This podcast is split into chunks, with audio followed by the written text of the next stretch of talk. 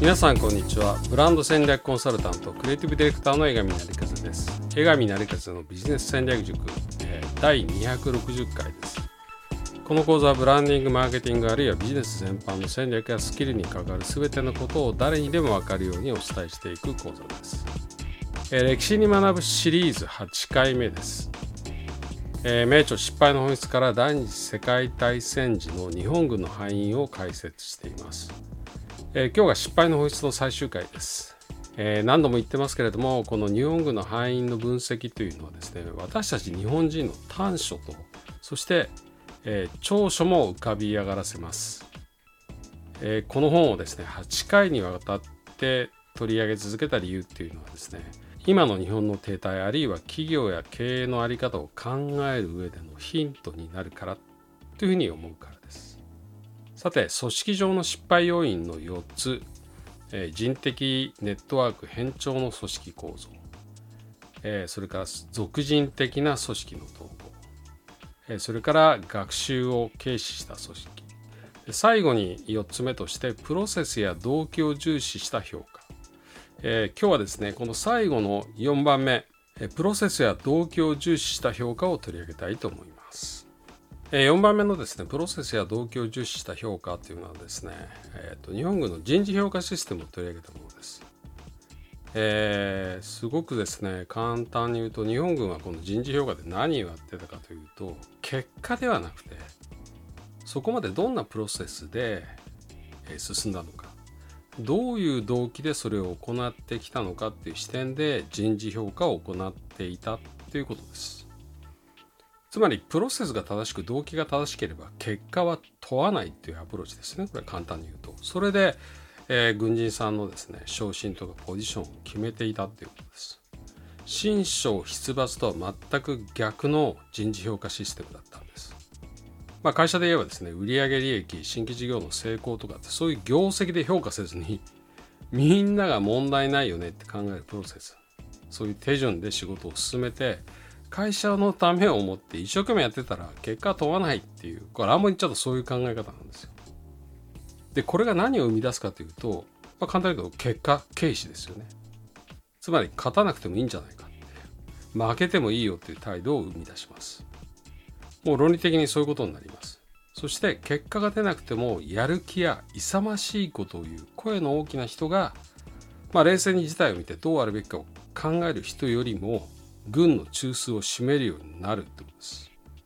まあ、負けてもせいぜい降格するんではなくて責任を取って降格するんじゃなくて転勤で済ませた。まあ、ある一定期間が過ぎればですねまた元のポジションを戻すような人事が横行してたってえこれはですね個人の責任を曖昧にするだけではなくて、まあ、簡単に言うとモラルハザードが起きちゃいますよね。えー、そして結果的にですね何が起こってきたかというと軍の参謀クラスが勝手に戦闘計画を立て中央を無視して独断専行の作戦を実行して大敗するっていうことが起きるようになっていったんです。えー、これはですねノモンハン事件でもガダルカナルでもインパール作戦でもレイテ海戦でもえこの評価システムを永遠にして大失敗しています。え対する米軍はですね人事局が、まあ、実力を正確に査定してそして、まあ、10人前後のですね昇進委員会というのがあってこの委員会が投票を行う。でまあある一定程度の多分投票を集めた人はさらに各部署のトップで構成されたメンバーの合議制で4分の3以上の賛成で昇進が決定するっていうですねとってもオープンなシステムで、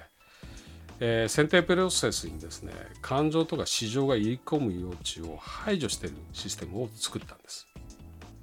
ある意味その日本軍とは正反対のシステムなんです。もうどちらのシステムが優れてるかはもう結果で言うことはないですよね。日本軍は負けました。米軍は勝ったそれも戦略通りにちゃんとステップを上がっていったえ、総じて日本軍の組織っていうのはですね感情、まあ、人情とか市場とかあるいはこの人を知ってる知らない、まあ、同期だったり同窓だったり仲間だったりっていうこういうことで人事が動いていたっていうことができます。これは戦略上でも組織上でもある種のこうぼんやりした精神主義が根っこにあってその精神主義を根っこに残したまんまでその主義で作られたシステムを残したまんま近代戦争に突入したってことが言えるんですよね。感情を排した冷静な合理主義的な思考とかアプローチの米軍にですね勝てるはずがないですこれだと。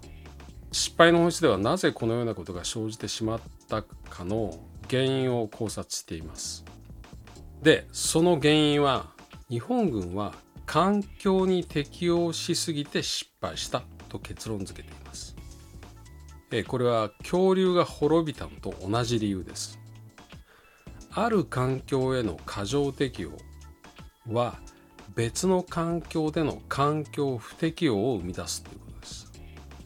まあ今のところ定説だと恐竜っていうのは、まあ、メキシコ今のメキシコ付近ですに、えー、ですね、まあ、巨大な彗星が衝突してそれによって生じた地球全体の寒冷化した気候に適応できずに滅びたっていうふうに言われてます。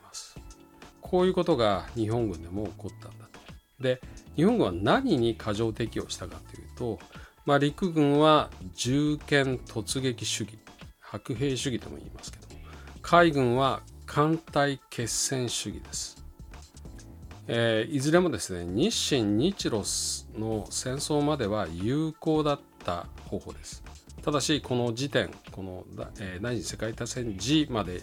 えー、で考えるとですね数十年前のやり方なんですよ数十年前のやり方考え方パラダイムここから脱却できずにですね、えー、時代のその環境変化とか進化を見ても何も学ぶことができずに古いやり方に固執して滅んでいったということです。これをちょっとイメージしていくとですね本当に今の日本というかアナログのテクノロジーの高度成長期冷戦期に過剰適応してでそれで産業全体を組み上げてで大成功したんです日本は。でその数十年前のやり方考え方アプローチに固執して脱却できずにインターネット以降のですねデジタル社会のやり方アプローチに適応できずに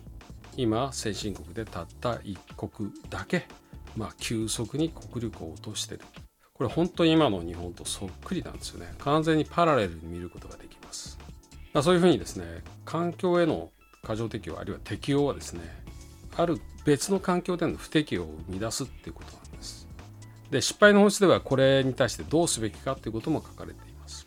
一つは環境を利用して組織内で変異緊張危機感などの不均衡を生み出すことつまり組織をですね安定させないっていうことですみんなうちの会社大丈夫だっていう意識ではダメだということなんですね組織に緊張を創造するのが大事だって言ってます。で2番目はですね自立性のある重構造組織つまり各パート各部署に権限と責任を持たせて、まあ、自由度の高い組織にした上でその各部署の結果を問うていくっていうことですね。これ自立性があって自由なんだけどもでも結果責任はあるよこういうふうにしなきゃいけないということです。で3番目は異質異端の人間あるいは情報それから偶然の出来事を歓迎する姿勢です。これは1番目の不均衡や緊張を生み出す種になってるんですねこういったものが。さらにそこを起点に創造的な破壊と変化が起こる可能性が高い。つまり新しいその環境適応能力というか進化の種っていうのはですね組織内に意識的に保っていかないとダメだっていうことなんですよ。えー、失敗の本質の教訓をですね本当に短く私なりにまとめればあらゆる組織は創造的破壊に伴う自己革新ができる組織でなければならない。でこの自己革新はダブルループ学習というですね二重の学習をしていくそういう組織でなければならないということなんですね。そのために不均衡による緊張の創造、えー、自立性と結果責任。そして異質異端あるいは偶然、えー、そういったものを歓迎する態度が必要だ。ということです。はい。江上成勝のビジネス戦略塾第260回は長々と続いてきましたけれども歴史に学ぶシリーズ最終回の8回目です、えー、名著失敗の本質から日本軍の組織上の範囲最後の範囲ですね、えー、4番目。プロセスや動機を重視した評価というのを取り上げて